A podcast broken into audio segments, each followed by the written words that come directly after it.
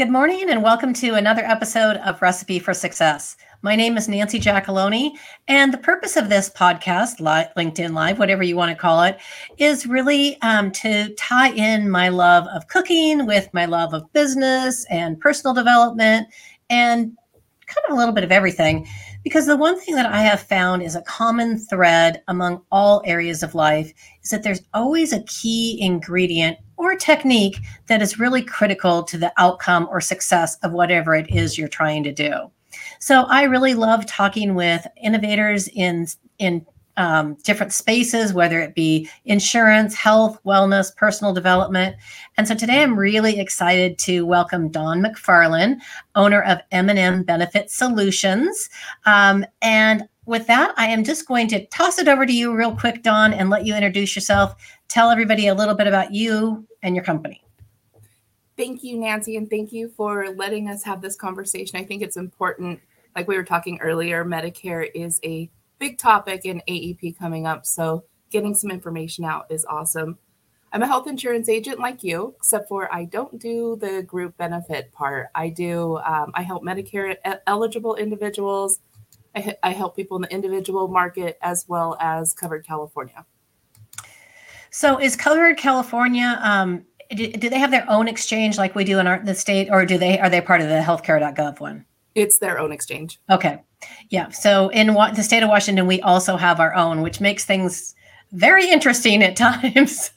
So curious, it, does Washington have more than one carrier option for the majority of individuals? Oh, yeah. We I think we have six or seven. It, that's what we're seeing. We have twelve options this year. They just released a couple new plans came on the market. So California's doing pretty good in the individual space. That's actually really exciting. Um, we have not seen um, what carriers are going to be in yet. Um, we just got the notice that the training and announcements and everything are, are finally available. So, all right. So um, let's kick it off. Um, you already told us that you specialize in Medicare and individual, but you own your own business. Did you always focus on Medicare and individual? And if so, what drew you to that?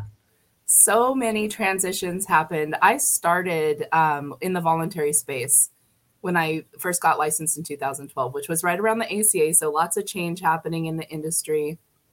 Actually, a great time to enter because I was learning at the same pace that all of the veterans were learning with the new A C A rules. And so I started in voluntary benefits.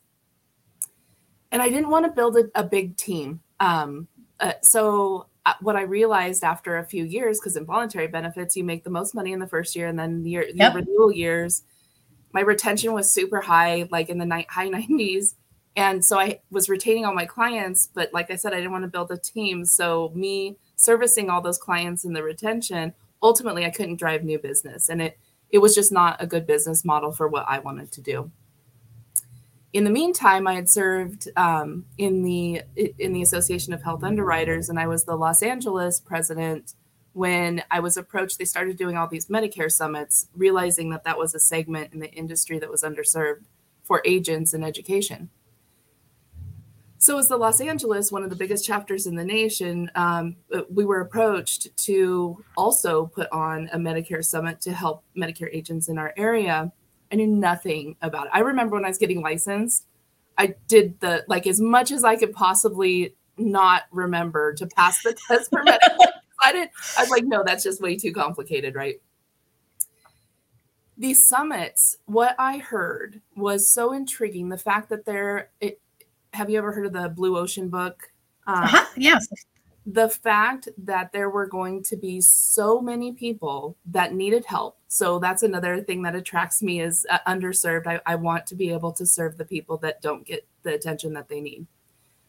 So, so many people coming up that needed help. Um, it, the opportunity was ridiculous, but I still held on. I was like, no, I'm still going to, you know, I'm still going to service my business and I'm going to keep going. So it took about three years for me to um, it finally make the jump. And I just jumped. Well, um, you have such a you have such a warm and caring personality and heart that I can definitely see why that would translate really well into helping um, those that are, you know, reaching Medicare eligibility. Because I, from my experience, and, and we chatted a little bit about this off camera, um, I also work in the Medicare market. It's not my primary focus, but I do probably more than I intend to in, in that space. But I feel, and you may feel the same way, that most of the people that come into the office or I talk to on the phone or via Zoom, they're so scared of Medicare because it's so different than what they're used to. Yeah. And I think that that's, that's your question is, why do we think people are afraid? Yeah. And I, I, I really think it's because of all the information that's thrown out there. You know, when you get too much information, it just becomes overwhelming. So, and then you have to decide what's the correct information. Hey, Joel, you have to decide what's, what's the correct information there. Um, and so they have tons of marketing coming into their, it, it, tons of mail, emails, phone calls that aren't supposed to happen. And then you watch the commercials that oh. everything is free. free. Which is a word they're not supposed to use. All right. Yeah. Uh, yeah. So I, I, I always would, um, when I was first working in Medicare and people would say, when they make an appointment, they'd say, well, I got all this stuff. I'm like, okay, well, put it in a bag and bring it into, into my office. So they'd come in with this paper bag that was like this full of stuff. And I'm like, okay, here's your Medicare card. You keep that. Can I have the bag? And they're like, okay. And I would throw it in the garbage. And they would be like, what, what? I'm like, that's all advertisements. Let's talk about, yep. I'm like, and I would always say, let's talk about you and let's, let's get back to the basics. And then, then if you could just feel the relief, relief. come over them. Absolutely. Yeah, uh, absolutely. Okay. So um, we're going to talk a little bit of specifics about Medicare because I think it's very confusing to a lot of people, especially those that are still working. Okay. So let's pretend I don't have to prevent, pretend very hard because it's not as far as I'd like it to be. But let's pretend that, um, yeah, Wellington, nothing is free. Isn't that the truth? Um, let's pretend that I'm getting ready to turn age sixty-five within the next three or four months and I'm still working. What do I need to know and what do I have to do? You need to know if you need to enroll in Part B, first of all. Part A's, uh, oftentimes you're either automatically enrolled, but even then you need to check it, you know, if if, if you know you need to enroll in Medicare because Medicare pays first in some instances, you need to make sure you're enrolled in Part A and Part B. So that's what you need to figure out. Does so how, how do you know if you need to enroll in Part B if you're working for an employer? Ideally, if you talk to your H R representative, they should be able to find out if they, or, or let you know if their plan, um, if your company size is the right size that not does not require you to enroll in Part B. So as a general rule of thumb, um, for anybody that needs to know, if your employer has twenty or fewer employees, generally you'll need to enroll in Part B. Again, that's general because there are specifics that um, can override that, but that's the thing to, to keep in mind. So if you know if you work for a smaller employer, you definitely need to talk and, to somebody and find out Uh, what the requirements are.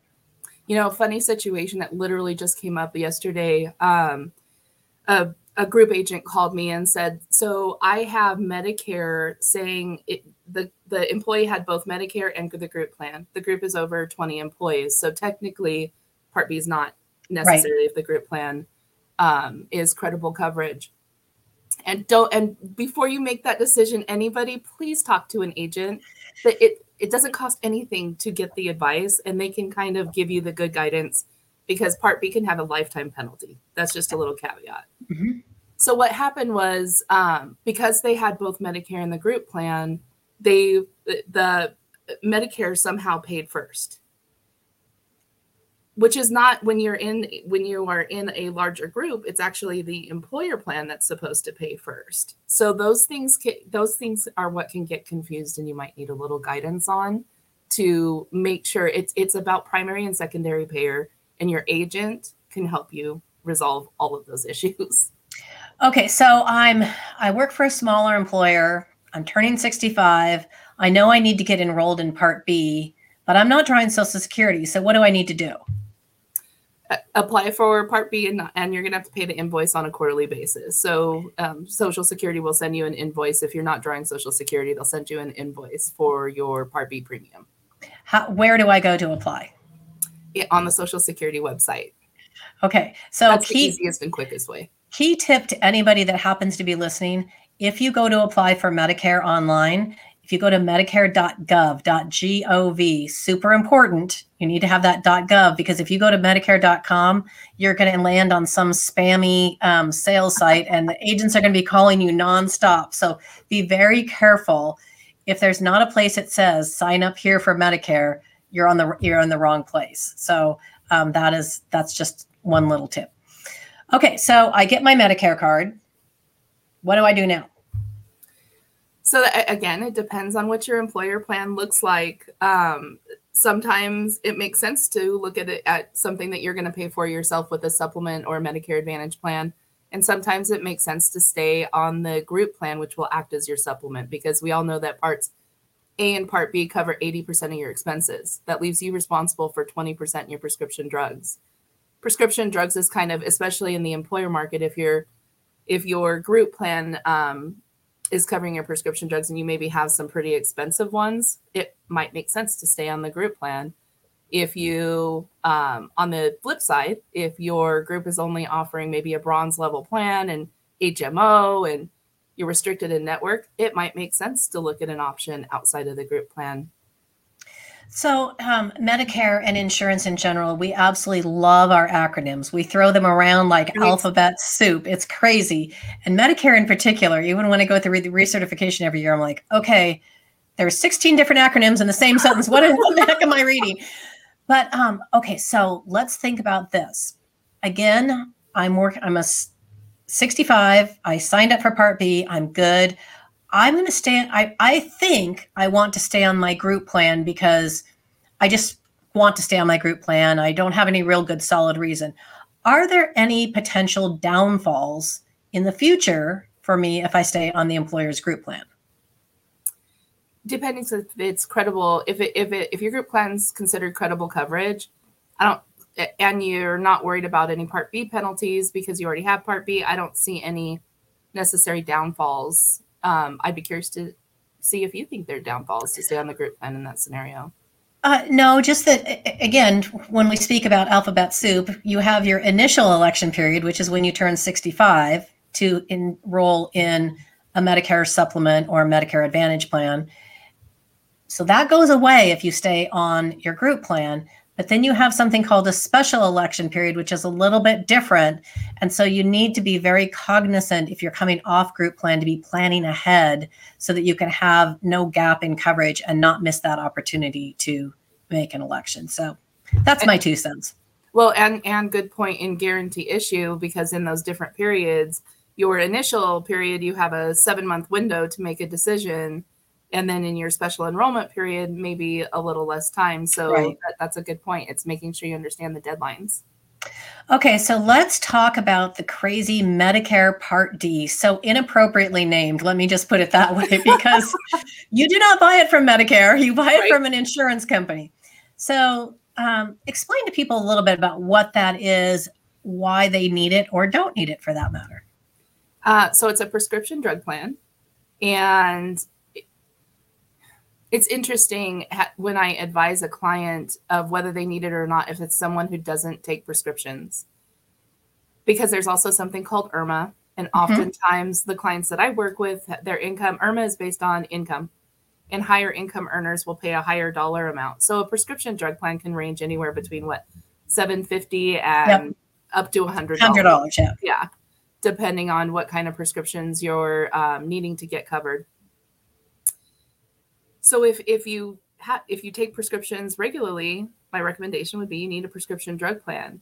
Um, if you don't take any prescriptions and I R M A's not applied, I usually recommend that you get the most inexpensive drug plan, because there's a Part D penalty of one percent that gets added on for the life for your, for the life of Part D. It, for how one percent for every month you didn't have it that you were eligible to have it. Right. So one year equals twelve percent, two years equals twenty-four percent, three years equals thirty-six percent. I mean, it's pretty easy to do the math on it. And that penalty is a lifetime penalty. So again, really important to be thinking about that is, um, again, of course, we do have the, the income adjustments, but if there's no income surcharge and you're just looking at is it worth it for me to pay seven dollars and fifteen cents a month for a year when I'm not currently taking any medication? The answer would generally be yes, um, because you do avoid any future penalties. And heck, if something happens and you need to get a prescription, then you have you have coverage for it. So it can it can definitely be um, uh, super helpful. Okay, so um, one another Medicare question for you. What's the difference between Medicare Advantage and a Medicare Supplement or Medigap or Medicare Bridge or whatever other twenty-seven names they like to attach to that? the, I think I was the most confused when I was learning it. Like, I got Medicare Advantage, but Medicare Supplement's what confused me the most, because it is it, it operates completely different than what we're used to, in that you no longer have a network. The only thing you have to worry about is that the doctor takes Medicare for payment. And ninety percent of doctors across the U S take Medicare for payment. And that's an old statistic. It may be more than that now. Mm-hmm. So a supplement is something that gives you greater access to more doctors. And you can go across the country. You can go from state. It doesn't matter, as long as the doctor takes Medicare for payment. It also has no copays when you go see the doctor. So depending on what plan you have and what deductibles apply, you don't pay anything when after you when you go, go to receive service. The Medicare Advantage plans operate more, more like what you're used to, in that you do have networks to stay in, and there's copays, um, a schedule of copays based on the services you receive. So one of the ways that I always like to think of it and explain it to people is that Medicare, a Medicare supplement lays on top of Medicare and wraps around it. And it, for the most part, it picks up, depending on which plan you choose, it picks up the your your exposure for Medicare covered expenses. So it wraps around it. A Medicare Advantage plan, on the other hand, essentially takes over for Medicare, and you only have one card. And then again, like you say, it works very much like the insurance we're most used to, co-payments, um, in some cases, deductibles, et cetera. And a Medicare Advantage can also add in extras where a Medicare supplement can't. So you'll sometimes have hearing aid benefits, vision, dental, other little perks. You know what's interesting, Nancy, at least in California, and that is my market. California is my market. So, and every state's different. That's exactly why I stay in California as my market, because I don't, I don't know networks in other states. I feel like that's all part of the advising process. Mm-hmm. But we do have extra benefits on some of our supplement products. Oh, really? Yeah. Such so as? Hearing, vision, Um, yeah. chiropractic even on one of them, and they call it the, like it's the G Extra or the Innovative. It, it's a different product name, but it has some extra benefits. They're trying to compete a little bit. That's super interesting. That's not something that um, uh, that we currently have in our state. Okay, so so full disclosure, Judy Woodall-Turner happens to be my mom. So oh so she wants to know, in your opinion, which is better, a Medicare Advantage or a Medicare Supplement? I feel like it really is. It, so it's a personal decision and a financial decision. Medicare Advantage plans are really inexpensive. So I always advise a client um, at the beginning, it, what we're looking at is long-term. Mm-hmm. And if you're looking at long-term, if you're, if you're going to move around a lot, if you're going to go live somewhere else for six months, if you're going to do things that cause you to need to go to different states, you're really going to want to look at a supplement. If you also have a chronic condition or something you haven't figured out yet, um, that you may need to see specialists, and you don't want to deal with the networks, and you want to be able to, to really um, possibly solve that with specialists, a supplement's going to be a better choice. So another consideration with regards to that question is, when you're initially eligible for Medicare and you're making that choice for the first time, you can get, you can, at least again in my state, maybe different in California, but in, in the state of Washington, you can choose a Medicare supplement policy with guarantee issue. In other words, no medical questions, you're going to be accepted, um, which is the same with, with a Medicare Advantage. But after that initial election period, unless there's something special, you will have to fill out a health questionnaire if you want to go on to a Medicare supplement. And that, quite frankly, the underwriting is pretty strict to get onto those. So if you took that Medicare Advantage plan to start with because it was inexpensive, you're like, this is great. And three years down the road, you, the doctor says, oh, you know, there's something that, you know, we have concerns about. We're going to need to do surgery. And you call me up and say, it's time for me to get on that supplement plan now because I need one hundred percent coverage. More than likely, you will not be accepted. So it's always really important to think about your situation, your financial position. And again, like you say, what are your goals? A Medicare Advantage plan, you can change it every single year. Yep. During the annual election period. Medicare supplements are a little more strict as far as what you can and can't do. Yep. And there's a trial, right? The twelve-month trial, right, for most. Yep. So if you if you did choose a Medicare Advantage plan, you have twelve months. I'd say the first twelve months is where you test whatever you want to test. Exactly. Before you have to make a final decision without worrying about um, any pre-existing conditions. Yep, exactly. Um, great point. So as Dawn mentioned, there is a twelve month, we'll call it a trial period. If you choose a Medicare Advantage plan and you don't like it, you can get onto a Medicare supplement. There's a very specific question that is asked about that, and it will qualify you to skip those medical questions. Okay, let's see. I'm deciding whether I'm going to go off script. Yes, I am. So, all right. Before we talk about health underwriters, let's talk about your four-legged friends. I know oh, you. Yeah. I know you have at least one. So tell me about your furry family. I have three dogs and two cats in my house, and then I have one cat. We have one cat who, since she was a baby, she doesn't like to come inside, but she was like a stray in the neighborhood. And so we started feeding her, and now she's kind of our outside cat. Our two, we have two older dogs. Uh, one is a Great Pyrenees, and my husband swears he's part wolf, but I don't, I don't know. I don't see it. He's, he's big, ginormous. Though. Yeah. He's ginormous. And he's fourteen going on fifteen, which is crazy. That's really old for a big dog like that. I know. And the poor guy like has arthritis to like, he could barely bend his back legs, but he still like lopes around so happily. That's you know, great. So he, yeah, he's, he's still hap- happily kicking. And then we have a Dobie Lab. Well, she looks Dobie to me, Dobie Lab mix, who's uh, just a year younger than that. And then my baby is, If you if you follow me at all, you'll know Baxter the Healing Husky. I know that. So, and I happened to see him with a birthday hat on yesterday, which pro, yeah. which made me think I need to definitely talk about the dogs. He just turned three years old. So, originally I um, had wanted to. I've always wanted to do have a therapy dog where I can go into like hospitals, mm-hmm. or whatever, because I think it is so healing.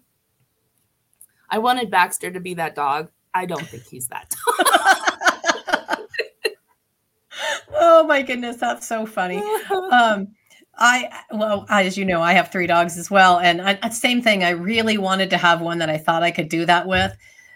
I don't, I don't think he, any of them really have that, have that gene. And I see him, I'm like, oh, I wish that could be my dog. No, my dog's bouncing around. And exactly. You know.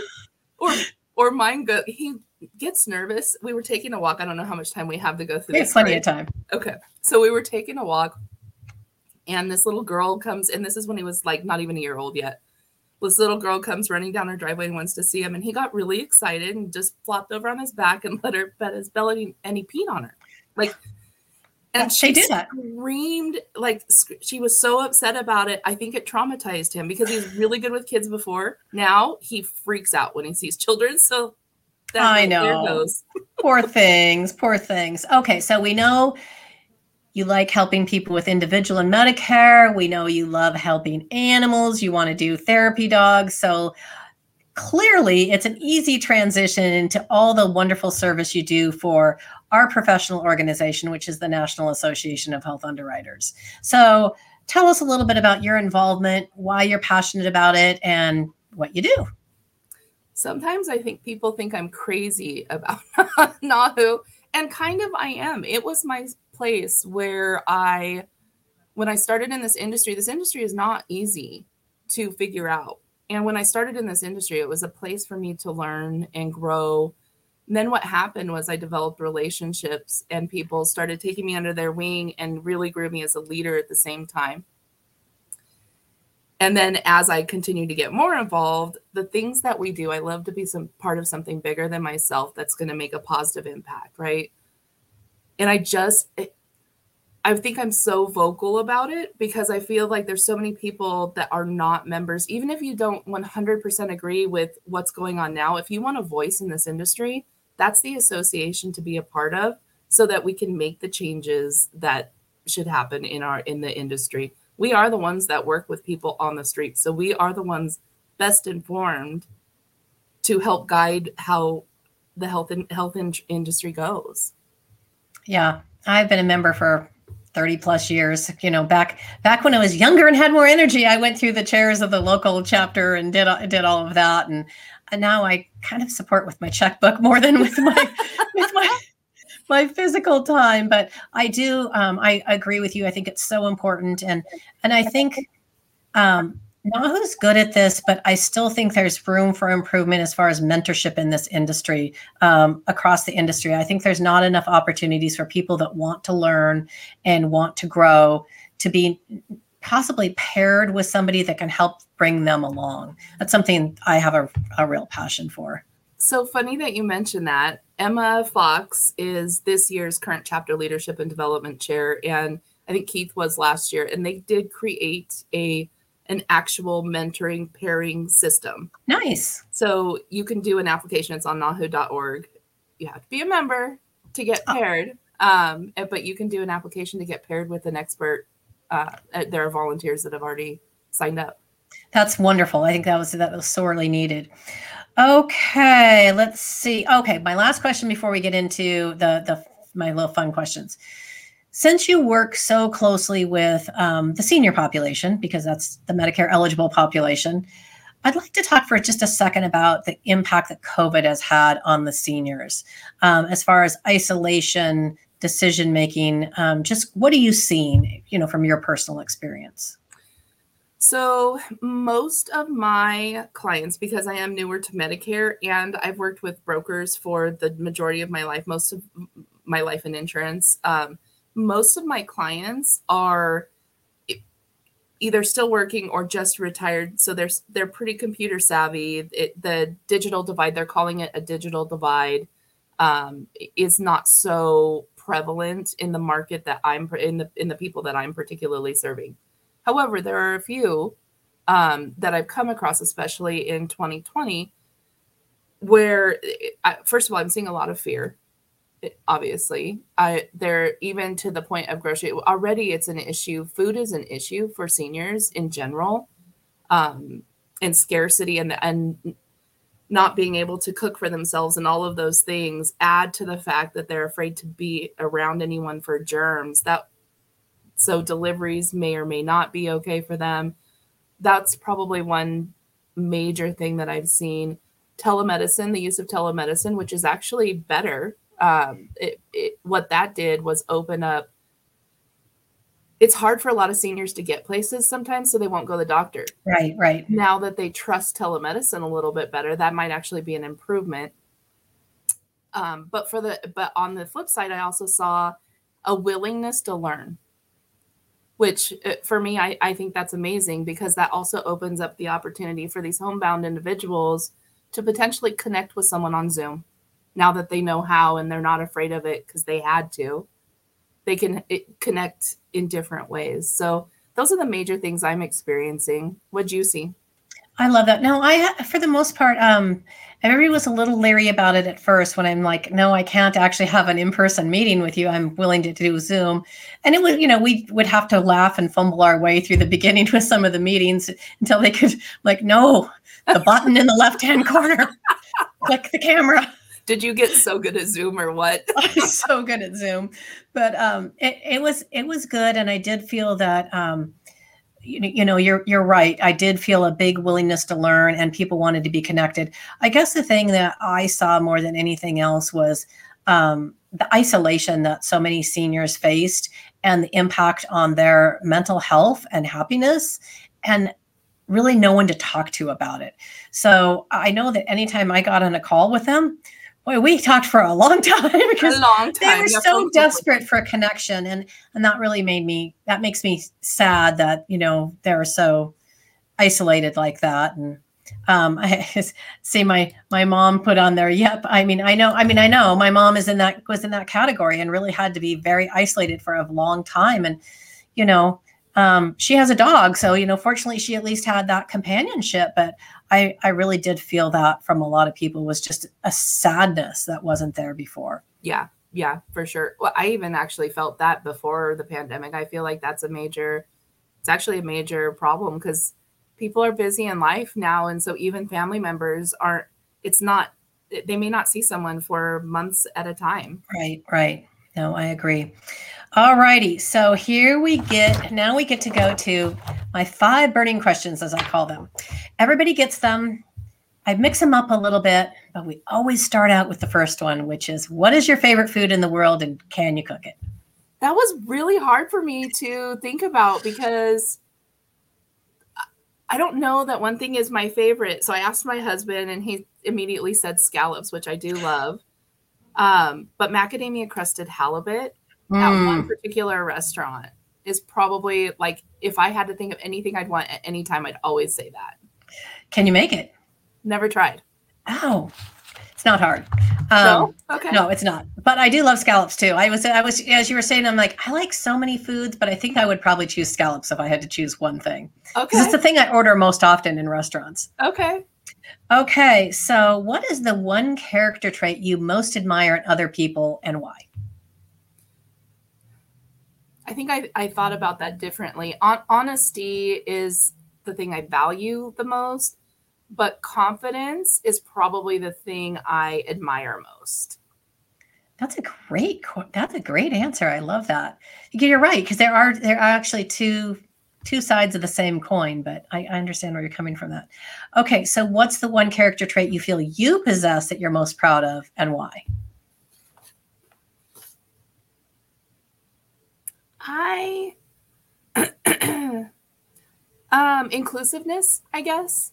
Just that I really, I never want someone to feel like they didn't matter in any situation. I love that.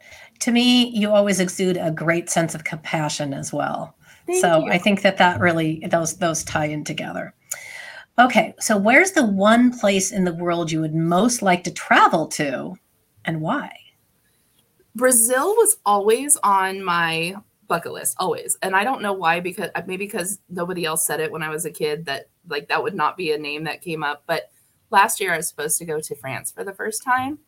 And obviously that didn't happen. So right now I'm itching to go check out Europe. And then I want to go to Greece. And then so the list, I want to travel.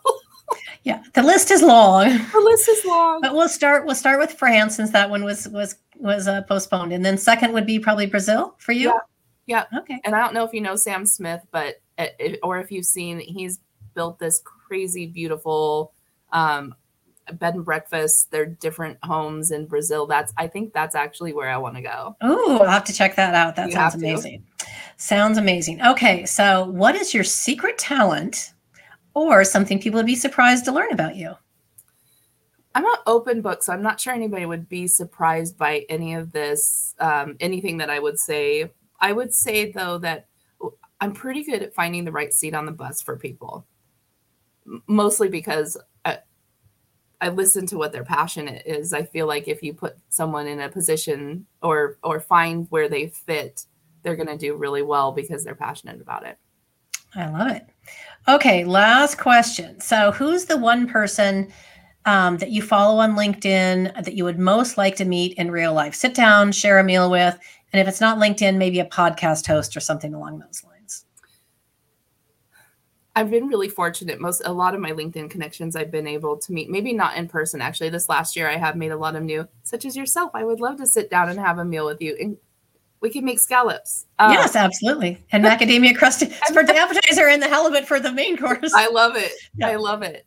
Um, Brené Brown though, would be oh. someone I would really, I, I would just really love to have a conversation with her. That would be pretty phenomenal. Pretty phenomenal. I love it. Okay. Well, so we've made it to the end of our time together. Is, are there any um, parting words of wisdom you'd like to share with our audience about Medicare, things that they need to know um, going into this annual election period? I would say just find an agent, and there is a tool on N A H U dot org and a N as in Nancy, A H U dot org. It's the find an agent tool. It can search by specialty. It can search by location. So find an agent to help guide you through. It doesn't cost anything to talk to them. And probably don't take that call from somebody that's calling you when they're not supposed to. Oh, that's really good. Oh man, I should have said that first. Let me just throw that one in there as well. Yeah. So, and don't believe everything you see on T V. So I'll just add, add those two caveats, but no, definitely find a trusted agent. If you're in California, please reach out to Dawn. Um, she's phenomenal. She will take very, very good care of you. It's been an absolute delight having you on today, Dawn. And um, to the audience, until next week, make it a great day. Thank you, Nancy. Thank you, Dawn.